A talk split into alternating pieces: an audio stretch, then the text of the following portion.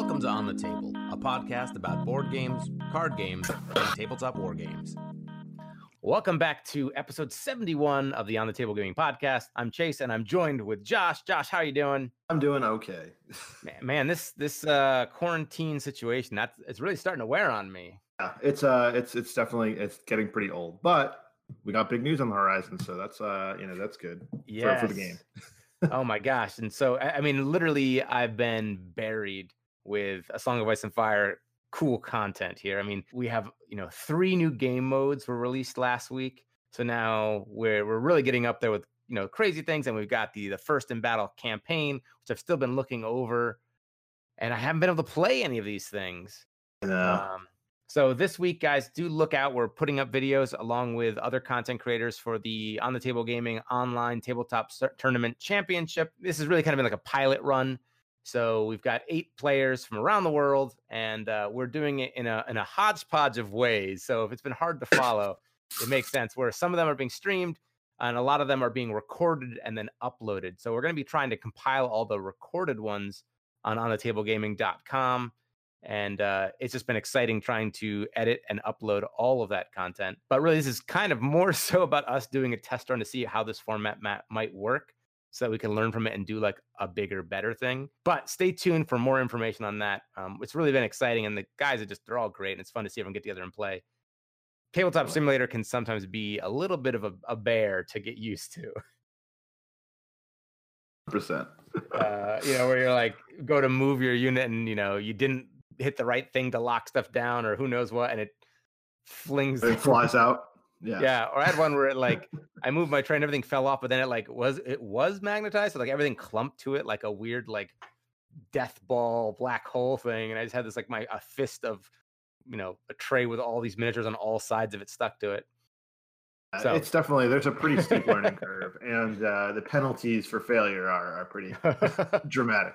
But at least you can always like rewind, right? So that if you do screw it up and like you're right carefully inching your tray into contact with an enemy, and then like you know it flies all over the table, you can at least go back. But at the same time, like we live in a world where that's a possibility, right? Where we can like be playing games across the internet uh, as if we were there in real person, in in person. That's it's the future. The future is here. Yeah, tabletop simulators are great. It's awesome. It's so good for people who want to play tabletop at home. Another cool thing I was checking out was uh, Duncan Rhodes, who came on the podcast not too long ago. He has the Duncan Rhodes Painting Academy, which he just opened up, and it's uh, like three ninety nine uh, British pounds, which converts to hmm, in American dollars, but five bucks, uh, five bucks or something. Uh, I I did subscribe to that to check it out, and so he's got some uh, a website you can go to and log in and look at painting tutorials, and uh, he does have some Song of Ice and Fire stuff out there and coming. So right now, I think he's got the Baratheon Wardens painting tutorial. So I was checking that out. I've got a starter set I want to paint up, so I might be following along. I was actually got more interested in some of his stuff on basing because for my Targaryens, which is what I'm really excited to to start painting up right now. I want to do cool scenic bases, and so he had some good like like dusty dirt, uh, sandy style basing. Uh, and a lot of that, if you guys want to check out that website, I mean, to be to be frank, like a lot of it's still coming. Uh, so he's got like things in every category, but it's you know he's he's talked to me and he's got a lot of cool stuff coming. He's gonna have all the core sets eventually done for Song of Ice and Fire, so that's getting rolled out on like a weekly basis. So cool to check in if you want to get in there early. If you wait like a few weeks and jump in, that would probably be a lot more content but it's cool to be there like instantly and, and roll it out and and uh, you know support a fellow hobbyist. And then uh, we got some baratheon stuff here. Maybe we'll hold off on the game modes and we'll talk about baratheons. Which baratheon set should we talk about first? We have to go with stannis the man stannis? Oh man. Okay after uh, michael Shinall sort of teasingly uh, had a little uh, had some words to say about Stannis on a, on a live stream Q and A we did recently. Uh, I feel like it's only fair to to give Stannis a, another shot here. Uh, he had some fighting words. Oh, did he? Uh, I didn't. I didn't hear it. What oh boy, uh, you know, it's like a, a, few minutes of him talking about how Stannis maybe never accomplished anything of worthwhile, has no significant oh. military victories, and you know he just had some some perspectives on it. I think He he he killed the wildlings at the at the wall, right? That's, I mean, that's true. something. That's true. I know. That's that a, might be that's a that's a win. That's a win. I, that's true. Fair enough. He killed some wildlings. You're right. Yeah. And he survived that siege. Thanks. As a wildling commander, I've, I've, many people have killed wildlings at this point. but so that was funny. I know some people got a little concerned. He's having fun, guys. He's just he's just poking fun. Um, hey, he would so, have won. He also would have won uh, the Battle of Blackwater if it weren't for. Uh, well, if we're counting would have ones here, then I got some. I, I got some would have won stories. Uh, so yeah, let's jump in with Stanison. So first off, I mean, there's been so much content. Um, you know, I think we're looking at one, two, three, four, five, six, seven, eight, nine, ten, at least ten or eleven things to talk about here. Uh, starting off with that unit, the the R'hllor Faithful. Um, these guys, they look pretty interesting. Although they're already getting a little bit of, uh, I don't want to say hate, but like they're getting a little bit of the, hmm, where do these guys fit into the fit in uh, to the faction? Yeah, I don't know. So I mean, movement speed five, sword of the faith. They hit in a three plus, eight six four, five plus armor, four plus morale. But the real the real moneymaker here is in these two abilities: sword of the faith, which gives them vicious, and then their ability heart of fire. Each time this unit passes a morale test, it gains one faith token. It may expend the faith tokens to do the following. After this unit is attacked with melee, the attacker suffers a panic test with a negative one to their roll for each remaining rank in this unit. And then when this unit is destroyed, one other R'hllor unit within long range may make a free attack action. I mean, what do you think? I think seven what points. it comes down to is I think part of seven points. I look at this as really an eight point unit in that I might want to drop something like a Bolton Flayer in here that has Prey on Fear.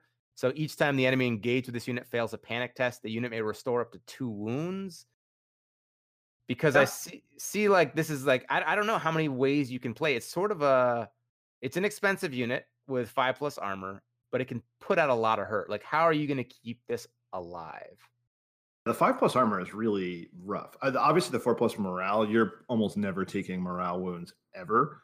Right. Um, you know but i think you're right like putting that Bolton Flayer in there is is probably a good idea just to give them a little bit more survivability because yeah five plus armor is just that's tough. i mean am, am i missing something like what else do you want to put in there i mean enemy uh, master warden enemies don't gain charge bonuses like no like it, these guys are gonna get because i'm looking at these guys kind of like cave dweller savages right same morale five plus armor instead of six plus armor but the way most people roll five plus armor ain't much better than six plus armor.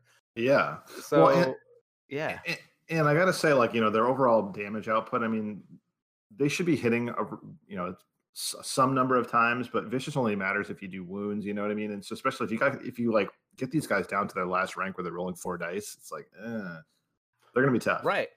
And so you don't want to put any of the more heavy attachments in there because then you're really sitting at a like a nine point unit or something that that doesn't have any staying power. Yeah.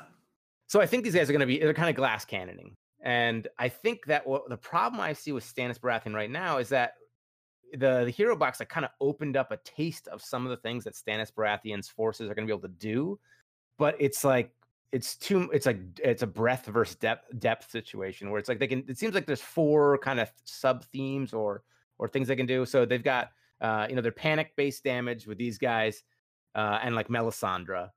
You've got your self damage for benefits units. You've got your mobility guys with like the Seaworth guys. And then you've got your condition play with like Axel Florent. You got these like four ways you can go. But right now you've got, you know, one new unit, the R'hllor Faithful. And so it's just like we're kind of in like the thin water here Whereas I feel like when we talk about Renly on a future episode, like it's a little bit more straightforward, and so it it seems like it might synergize more right now.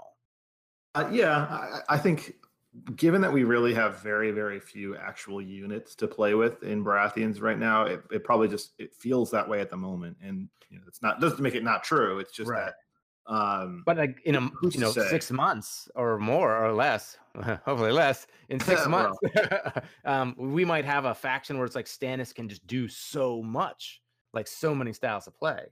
I think about that. It's like, is that more of an advantage to be able to have a little more flexibility? Like when you can do one thing really well with Renly, you know that's that's great. But then you know if your uh, opponent has something that can counter that or you know kind of disrupt that plan, there is no plan B, right? But you know something a faction that has the ability to play a lot of different styles, I think is a, is a good thing. Um, the but you do need I, enough support for it, right? Because if you have a bunch right. of like underdeveloped sort of tactics, then obviously you know you're not going to be doing a whole lot with them. Right. And I think, you know, I guess the funny thing, I hadn't really been thinking about like competitive play with Baratheons much, mostly because I feel like you've been mostly running them. And I will probably paint some, but I, I, probably won't go heavy into Baratheon. But I guess you go to a tournament event and you have two lists. You could have a Stannis list and a Renly list. Yeah. And I was like, actually, I was just thinking of like, oh no, I just have two Stannis lists or something. Um, you can have a lot of options with this faction. Totally. I mean, it's yeah, it's two different armies basically. It's it's uh, it's pretty cool. Uh, so, kind of moving on from the the uh, R'hllor Faithful, uh, we have a new commander, a new Stannis commander, which is Stannis Baratheon, the One True King. So he's got affiliation R'hllor. Uh, he's fearless. The unit may never suffer penalties to morale and may never become panicked. And obviously, Stannis has has loyalty. Stannis Baratheon. Hmm. Um, taking a look at his tactics cards here, Josh, what are you thinking of uh, his three tactics cards here? Let's see. So, I well, I think first of all, like you know, where do you put him in the in the R'hllor Faithful? You know, really uh, reinforce that morale. No, I don't know. I don't think so. Let's see. So, uh, first one is he has. I never know how to say this word. Azor Ahai. Yeah, there we go. Uh, That's why I made you say it. when friendly combat units attack with melee before attack dice are rolled, the attacker suffers D3 plus one automatic hits. If the defender is a R'hllor unit, the attacker suffers four automatic hits instead of rolling. So, yeah, I mean that seems pretty good. You definitely want to lean into the the R'hllor sort of subfaction then if you're going to be using this commander. Uh, then we have harsh decisions. Uh, when a friendly combat unit activates, the unit may suffer D3 wounds to gain one of the following effects until the end of turn. Plus two attack dice, cannot suffer disorderly charges. This unit may make a pivot before choosing its action. And if this unit is a R'hllor unit, it may choose one additional effect. So that is awesome. And that you kind of plays into that that sub theme of like you do self damage for benefits. Yes. Um, and so I think maybe down the line we should talk about.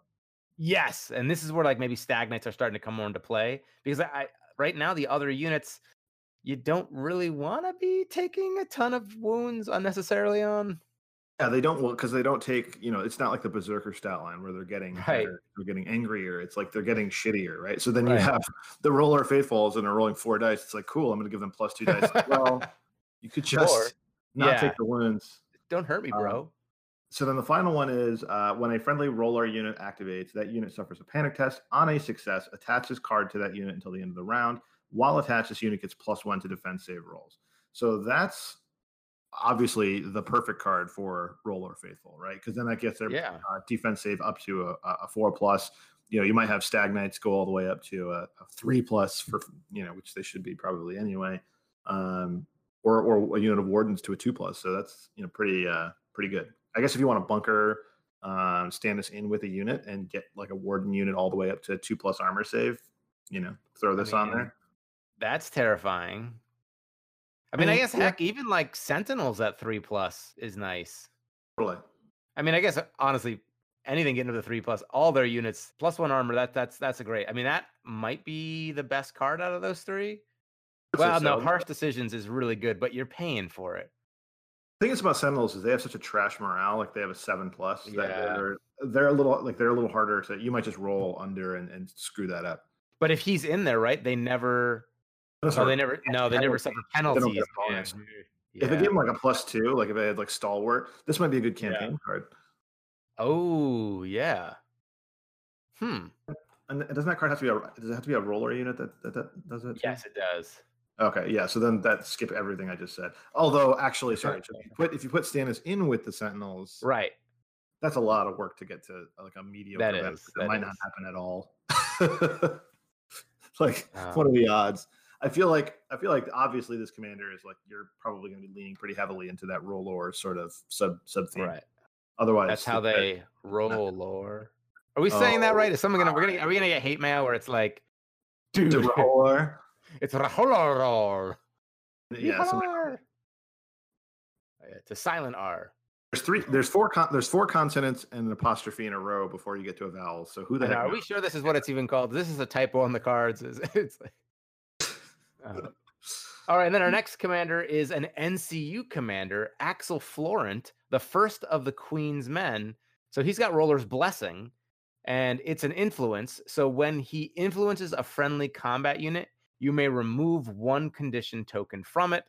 And when influencing a friendly unit, it counts as a R'hllor unit, which is something that like maybe you'd want to have in the uh you know, that other commander. Stannis? Yeah. Well, you can't have you can't use them. I know, right? But it's like, gosh, it's this is the perfect thing to give people R'hllor uh status. It's funny because the the NCU not to jump ahead, but the NCU version, like the the point version, uh, does not grant R'hllor affiliation. Yeah. So wishful thinking, right? But you know, most of his tactics cards play off of uh, R'hllor units, so I mean, you want to make the unit you're going to be targeting with your tactics cards that subtype. The thing is, it makes it a little bit more predictable. But let's go through his tactics cards and see what they do. So, R'hllor's Wrath. When a friendly engaged combat unit makes a melee attack, this attack rolls plus two attack dice. If the attack is a R'hllor unit, this attack also gains sundering. So plus two dice in sundering, that's great.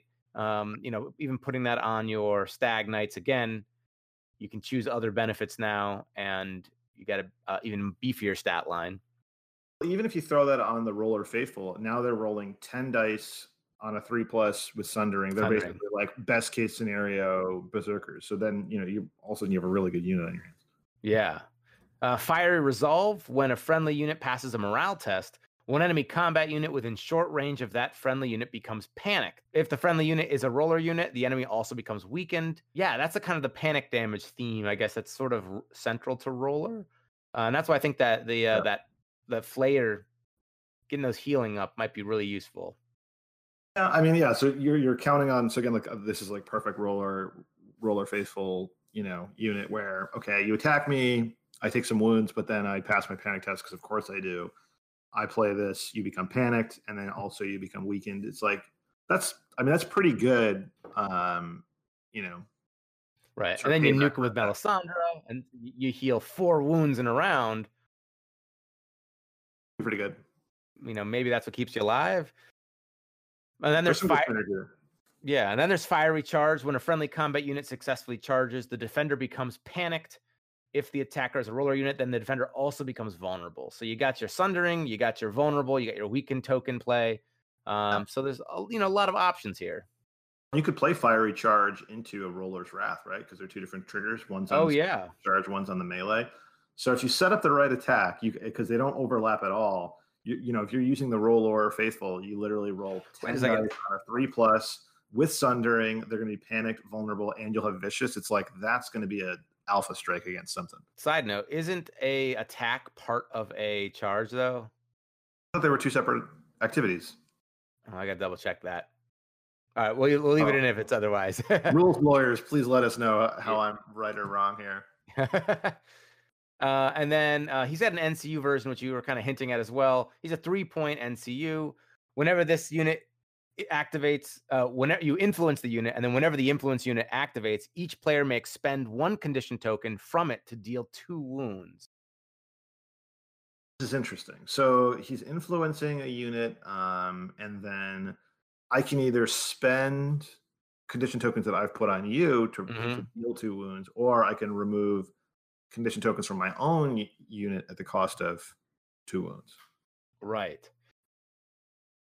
So this kind of goes back to the um, condition play. Yeah. So where you know you might want to so you know the the NCU version allows you basically to the the NCU commander allows you to like remove tokens um from people he's influencing. This one allows you to expend them and deal damage. So I guess maybe that's another pairing with the Stag Knights, where it's like go ahead, hurt me. So they activate, hmm. they take that damage to get an additional rank of abilities, maybe. You already have to have had a condition token put on you, which is not uncommon, but still. Right. And then like the weirdest part is each player can do that.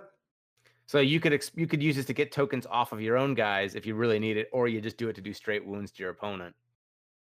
Yeah, but then obviously they're not going to do that, or they they get to make the choice of whatever they think is most. Well, they might be like, I'd rather take two wounds and be able to not have my guys be vulnerable. Yeah. Although I don't know. It's weird. But, it's a weird card. But I feel like that's going to pair well with Shira Errol or some of the the characters that let you throw out hmm. uh, tokens a little bit more easily or remove them. Um, and there that would be two three point NCUs then. But there's a little bit of finesse here. It seems like. Yeah, it's it's interesting. It's a little bit it's a little bit of an odd one. I mean, I guess the thing that's good about it is it's a three point right NCU. Right? And I mean, so you're going to be tying this ties up well with the Baratheon wardens, who can uh, do target opening when this unit attacks. May expend a weakened token. Oh no, that's not. Oh no, with their Warhammer ability, if the defender rolls a one on any defense saves, they become weakened. Yeah. So if you just wanted to be like, go ahead, I don't care about you hitting me. I want to blast you for two wounds. Yeah, I mean, against a unit like a giant or something like that. Ugh. Yeah. You're like, cool. All right. Maybe, maybe, that's enough to kill you, you know? Yeah, that's true. And so it is two auto wounds if you can get a token on first. So I think it's it's it's it's reasonable. It's I, I you may, maybe take him and Shira. And there's also so that's kind of like these different styles of play. Then there's also the mobility style of Baratheon play, uh, which comes from the Seaworth uh, characters. So Davos, the hero of Blackwater. Now Davos has three versions that came in this set. Uh, so his his attachment commander version is loyalty Stannis Baratheon and has Pathfinder. So the unit that he's in gets plus one movement and ignores the dangers, hindering, and rough terrain keywords. So I mean that's that's pretty cool. Uh, I just wonder is that the style of play a lot of people are going to lean into?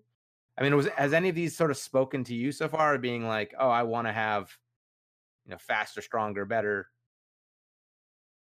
I mean, eh, it's an infantry unit, right? So it's like right. great. So now theoretically my sentinels could be moving at a speed of six and like ignoring all sort of terrain penalties. I mean, that's pretty good.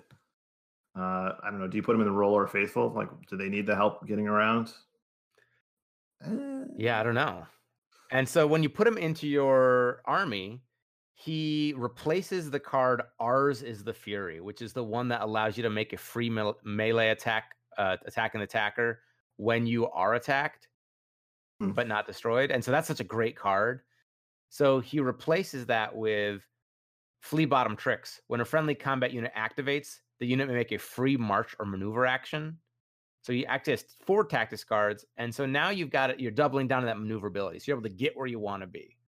I mean, that's a big trade off. It's just a, it's a huge swing in the style of play that the Baratheons are. Like ours, of the Fury is like an iconic Baratheon card. Yes. So the trick is always with ours is the Fury, though. That's the one where you have to like be attacked and not and survive, right? Right. Yeah. Yeah. So it's. But, I mean, uh, are pretty hardy. Yeah, that's true. Um, although the other one, oh gosh, what card is it? It's uh, Last Stand, right? Yep. Yeah, uh, that's the one I like with Stag Knights. You know, because then you get that like one mega hit before you're dead. And so, you know, Davos also has the tactics cards. Everything when a friendly combat unit is destroyed, you may move one attachment from that unit to another friendly combat unit within long range, ignoring the usual attachment restrictions. So you got to start mm-hmm. thinking about like what are your your mega combos here that you want to set up. Do you take a unit of like Stormcrows chaff or something that you're gonna like run up and be like, go, go, go die, and then be like, now I have the ultimate unit. I don't know if uh yeah, I mean like yeah, like so would you really sacrifice a unit on purpose just to get two attachments into a unit? Like, I, how good I don't know if there's any unit in here right now that I want that attachment so badly.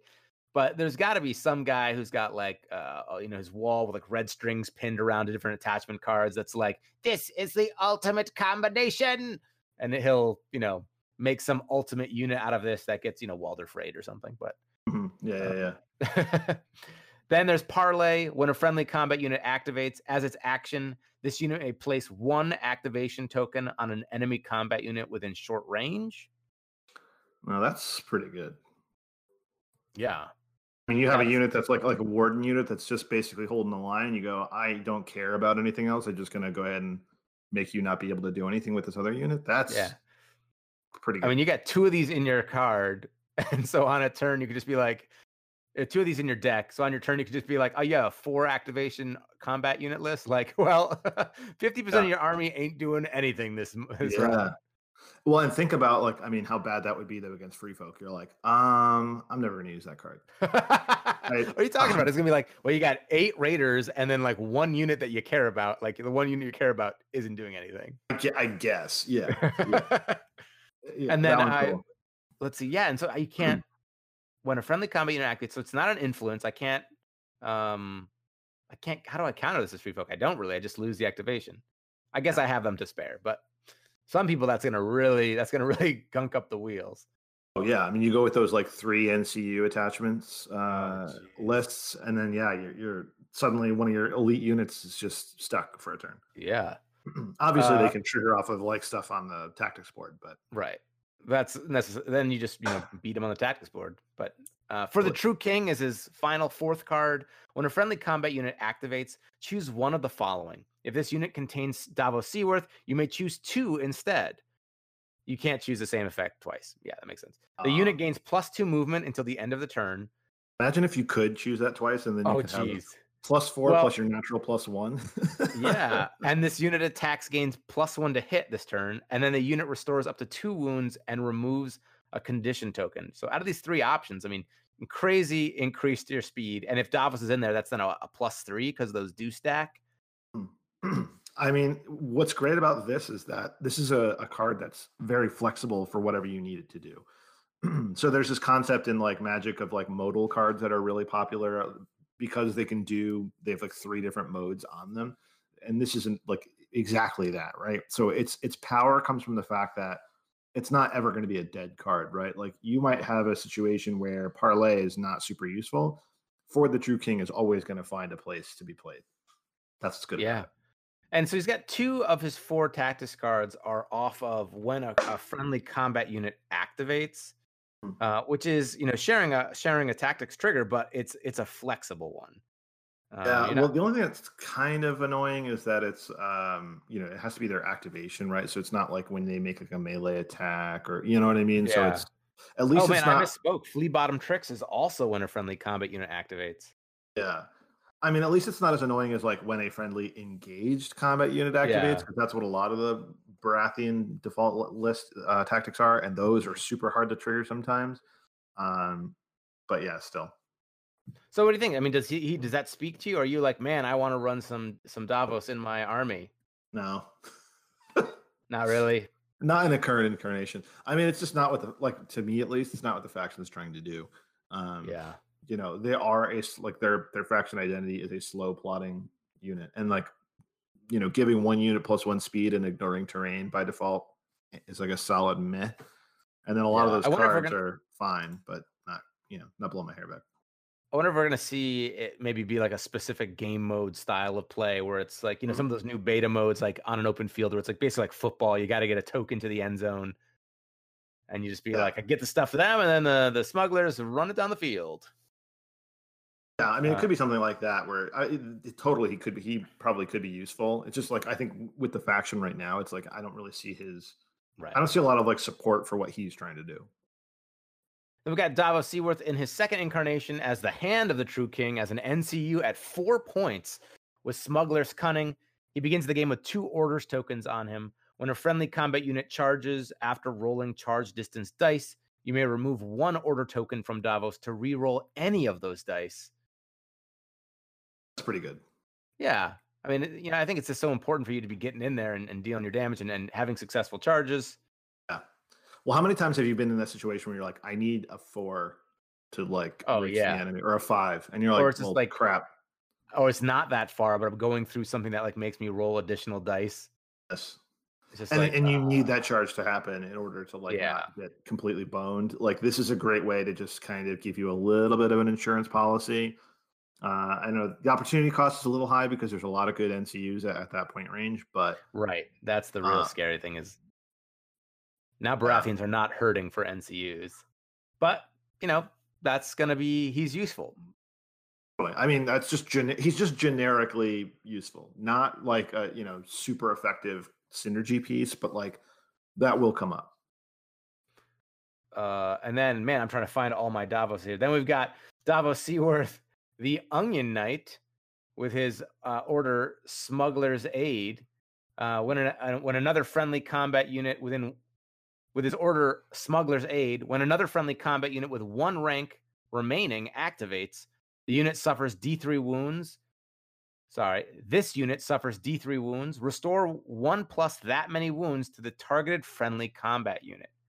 Uh, he's a true loyalist. If you attach this unit to a unit with loyalty, when attacking with only one remaining rank, this unit counts as having two remaining ranks instead. So basically, you can take damage to his unit to heal other units. Oh, that's how that works? Right? You suffer D3 wounds, and then you get to restore that many wounds to a, a friendly unit.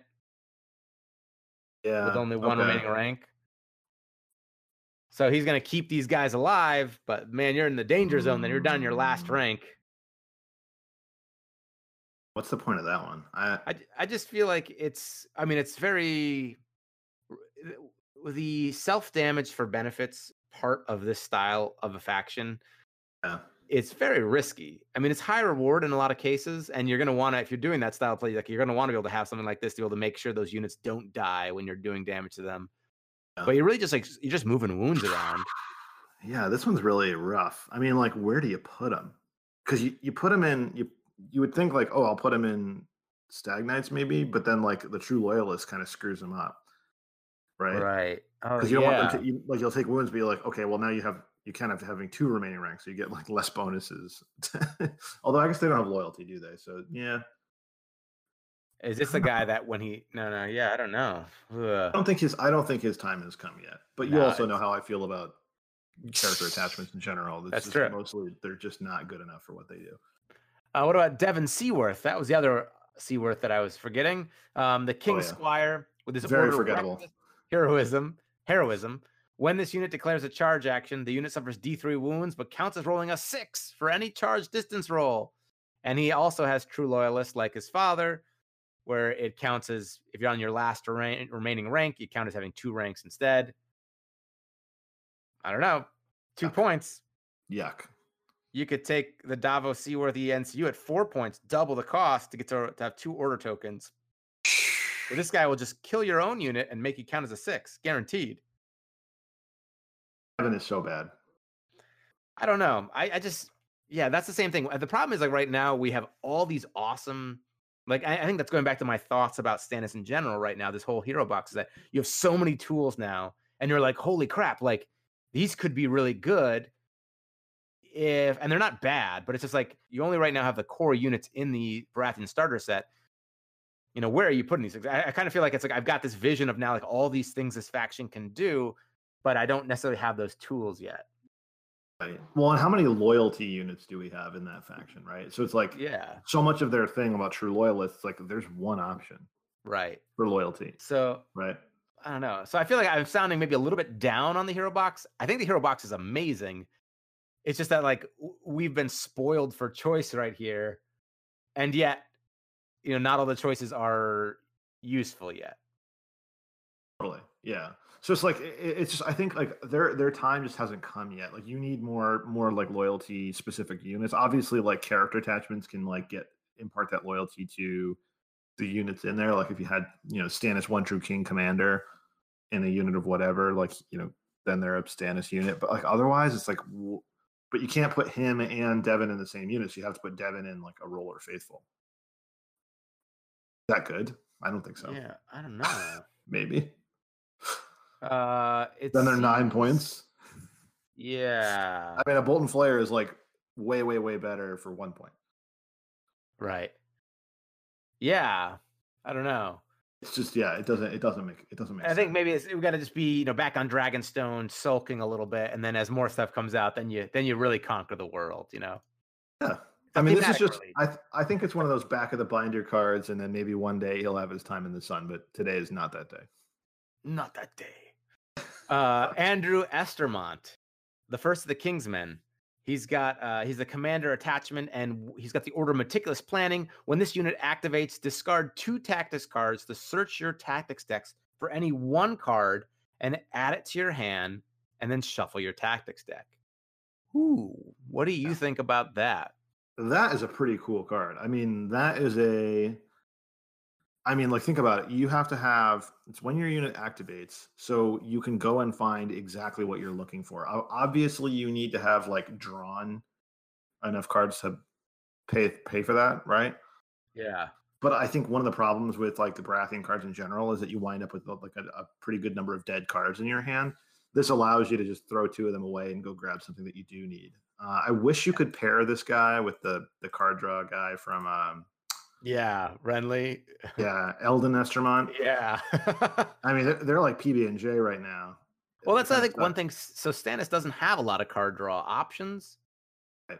and so this is kind of right now your your main choice for that. Were Andrew Estermont and the other guy was Eldon Estermont? Are they were they enemies? Is that how it worked? Like one went one way, one went the other way. One went Renly, one went Stannis. I mean, I don't remember the characters in the book really. Yeah, basically they they both declare at the at the onset of the War of the Five Kings, Lord Estermont declares for his grandson and liege lord Renly Baratheon. Yeah, basically they split. They go they go both ways. Weird. Huh. And well, should we talk about they get Andrew's... captured? They oh, they sorry. both bend the knee to Bar- the Joffrey Baratheon. So they go to they go to Joffrey after the after Stannis's uh, defeat at the Battle of Blackwater. Should we talk about the tactics cards for Andrew? Yeah. So at any cost, his first one here: when a friendly combat unit would fail a panic test, kill one model in this unit to automatically pass the panic test instead. Good. It's useful. I think we see that in a lot of other things, though.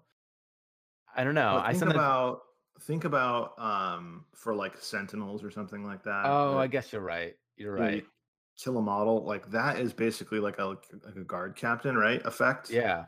Which is so good to like just say, well, this panic test would cost me four wounds. I'll just take one. It just stops you from having that catastrophic loss. Good. Okay. Uh, attrition tactics.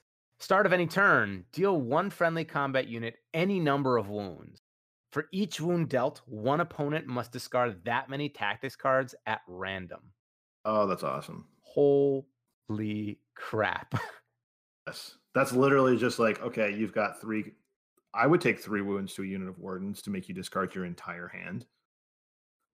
Wow. Playing Lannisters, and you're like, well, I don't want to deal with whatever you got going on, so I will uh, go ahead and just delete your hand. Yeah, that's insane. I think the only challenge is really going to be at some point being like, I mean, God, those Tyrion plays, where they're just like adaptive tactics or whatever that is, getting their cards they need, and then just be like, nah, yeah, you lost that card. Like, good luck. Yeah. yeah. Uh, I think the real problem is going to be it's like some some styles of play when you got those like night watch players that are like, I got my whole deck in my hand by turn three. Cool. Like, I'm gonna make you discard your whole. I'm just gonna right, but I mean, like, what, what, can I do? Ten? What can I do? Twenty wounds on or something? Be like, sure. But even still, like, oh my god, would you delete? I mean, would you delete a unit? I mean, it depends what your list is. God, could you build a list, or you just be like, yeah, I delete. This unit is here for you know deleting and you losing all your cards. You're just soaking up wounds. Yeah, like a unit of like, well, I'm wardens are the cheapest, right? So you just take three wounds a turn. Obviously, you can't play this card over and over again. Otherwise, this would be. There's two. There's two in your hand. I mean, so really, it's just going to be against those those stockpile your hand sort of lists. But that's but like a can, hard. You counter. can also go get it, right? So yeah. like that's the thing. Yeah. Like, ability is oh that like my god. if you don't have it on turn one, you can just get go get it. Yeah. Gosh, that's pretty amazing. Um, I think it's a cool it's a cool card for sure. So that's going to be meta shifting in some areas for sure. Just think about like all the times where you're like, you know, I think I have like the plan for it because like part of like the, this game is that the unknown is like you have the known, which is the board, right? The board state. And you can kind of like you see like, okay, I know what the abilities are, I know what everybody can do here. What you don't know is what your opponent has in their hand. Do they have an effect that's going to allow them to counter what you're about to play? Right. So how do you counter that? You just just, just remove their entire hand. Right. And now that guy's been even if it's one card, like it's like that guy's been holding on to that one card all game. You're getting down to the eleventh hour here, and you can be like, "Yeah, I'll take a wound to have that certainty. Well, and you could just maybe remove a card that's going to be like totally screwing them over, like something that they're really counting on for like later on, yeah. setting it up, and you know, like the the free folk uh, card that redeploys a unit. you're just like, well, now you just don't have that one anymore. Like that's really, really, really strong. And then you have perfect information on the board. Now you know exactly what your opponent can do. Um, and just a question like, who are they activating? Very cool. Very cool card. If only they had used this at the Battle of Blackwater, they would have. yeah. um, the reliable Bannerman is his final one. After this unit is attacked but not destroyed by a melee attack, your favorite trigger. Um, oh no, that's the engaged one. But after this unit is attacked but not destroyed by a melee attack, attach this card to the unit. Attach this card to that unit until the end of the game. While this card is attached, this unit may never become panicked. If this is Andrew's unit, it also may never become weakened. Like a little mini Stannis here almost. You get like a. Uh, I mean, yeah, it's it's. You got two of these. You can make in the game two of your units be immune to being panicked, and if one of them's Andrew's unit, they can't get. You're just two. You know, half of the tactics conditions. You just like whatever. I don't care about. Yeah it'll it'll come up for sure. It's just like how good is that? Like, okay, you can't become panicked or weakened. It's like mm. oh, if you're playing against Boltons or something, you'd be like, screw your panic tricks. I guess, yeah. Roose and your little dog too. For that, yeah. I, I mean, I, it's fine. I, I would say it's it's okay. I mean, at some point, right when your other card is screw you, tactics hand, you got to be like, well, let's let's let's tone back our other one. And he also sure. has a two point attachment version, Andrew Estermont, True Loyalist, which has critical blow and uh, the same true loyalist ability where if you're down to one rank and you count as having two instead. So getting critical blowout on units, that's pretty nice. Yeah. So then it's just gonna what? Like you're you're again, who are you putting him in though? That's the question, right? I mean, I think critical blow, from critical blow. Yeah, I mean critical blow really especially maybe it's sentinels. That's an expensive unit. Though. I'm kind of scared. I don't play Baratheons really, to be honest. I think I played one game. The putting a lot of points into Sentinels is I a little scary. Yeah, they they're they have, they're not that survivable. I would even maybe put put them in like R'hllor Faithful, maybe. Maybe you okay, know? yeah, that, that, might work. Because then they've got hmm. the benefit of the true loyalist part of it, right? Now, is this the attachment that you want to play with Davos that you can like pull into another unit? Is there some sort of combos that we can set up here?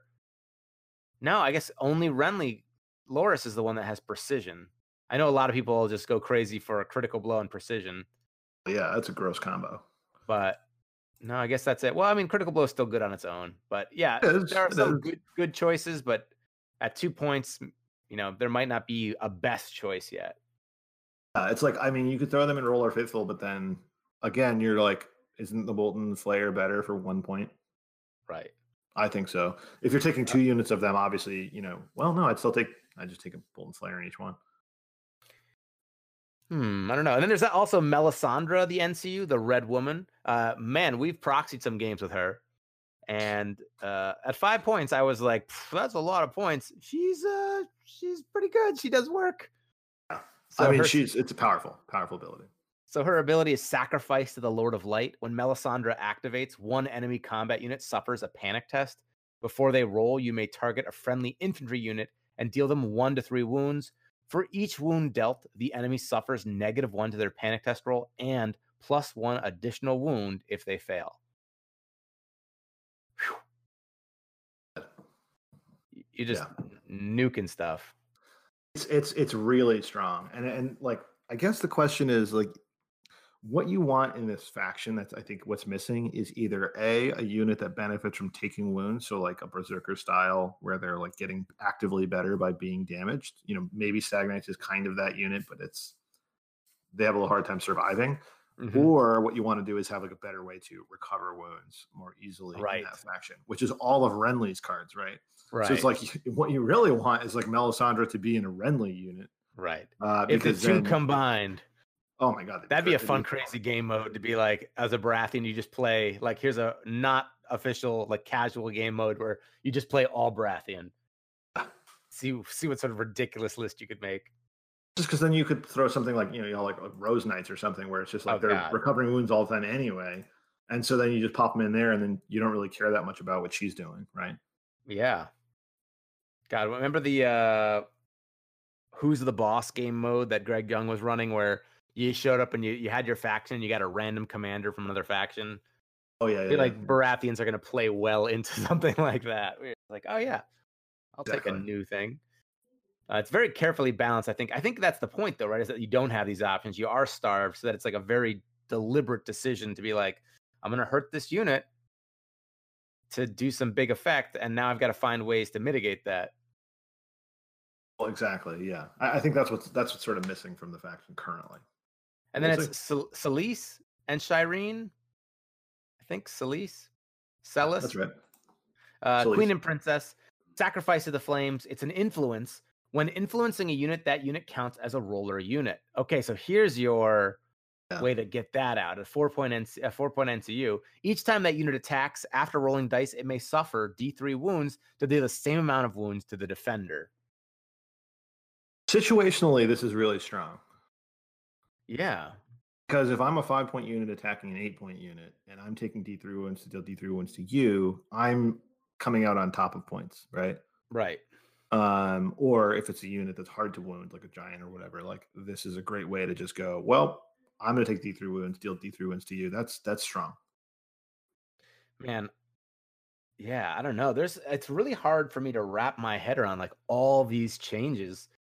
Mm-hmm. Thank goodness, actually, the Baratheons aren't as like developed as a faction yet because this is just going to open up so many elements and things to watch out for. Think about this: like you could claim the combat zone, right? Lay yep. this influence down in your unit. You know, you get your free attack with the unit, deal D three wounds to the defender, and then and the panic test. Assuming they survive, yeah, you could do this if you when you attack as your activation later on. You could do that again, right? So yeah. it's, I mean, it has the potential to to throw out a lot of free wounds, which is good you know, obviously you're taking them yourself, but again, it's like the the situation you're trying to establish with this kind of card is I'm spending my cheaper units wounds on something that's more expensive. Wow, it's craziness. Hmm. Well, I mean, and that's basically the Stannis side of things. Um, if you guys are listening, let us know what, what do you think about how Stannis is playing out here. Um, you know, I really do think we do see these categories developing, and you know, where do you where are these going to deepen? Which of these do you find like call to you and that you're like, man, I really want to do, you know, I want to run mobility Baratheons and like, how can I maximize that? Or you're maybe all about the self damage. Are you taking certain neutral units to soak up the damage? I mean, I guess Baratheon Wardens are pretty cheap at five points. I think I want to try. I, I think I want to try uh, a, a heavy R'hllor uh, army. I want to go with like a you know a fat like a, that Lord of Light faction just to give it a go, see mm-hmm. like what what it can do if I really lean into it. I still think the thing we need is cavalry. Um, yeah. in, in a ranged yeah, unit, you know. So I mean, luckily you have mercenaries for that, but like I think that's the piece that, like when I play. Well, I mean, Pure Baratheon, Melisandre has become your ranged unit. Yeah, well, that's true. She's like a siege weapon, basically but but you know what I mean? Like uh, having like some some bowmen. So um, playing pure Baratheons was rough, but like you know you throw Stormcrow archers in there and a unit of flayed men. It's like okay, now you got yourself a stew going, right? Right. Yeah, it'll be interesting to see where this goes. Uh, it is unfortunate with COVID 19 kind of wrecking havoc across the globe. Um, there may be some delays in releases as parts of the world yeah. are shut down. Um, you know, at the same time, you know, it's been three weeks or something since I've been able to get outside and play a game with anybody. Right. So it's not like I'm, you know, I'm excited for new stuff, but it's not like I can do anything with it yet. So I guess paint the delay it. is just all relative. That's true. I've got a lot of things I've been painting. So I think um, I'm going to bring my paint set like into my, you know, sort of office here, my work from home office. And I think in between conference calls and stuff, I'll just like do a little basing or something. Yeah, that makes sense. That's know? awesome. Oh man, I can't wait to see uh, some of the stuff you got going. Yeah, I mean, no promises. I, you know me. what? I've, uh, I've, painted like two models so far. So, hey, that's okay. Baratheon's on the way. Um, They're happening. Well, guys, thanks for tuning in. So this is episode 71. Um, as always, we really do appreciate your support. It's been challenging times, and uh, I know everybody is probably in a similar situation in sort of a lockdown. So hopefully this was a good distraction and that you're enjoying yourself. And uh, you know, stay tuned till next time. And in the meantime, I wish we all could be getting our miniatures on the table.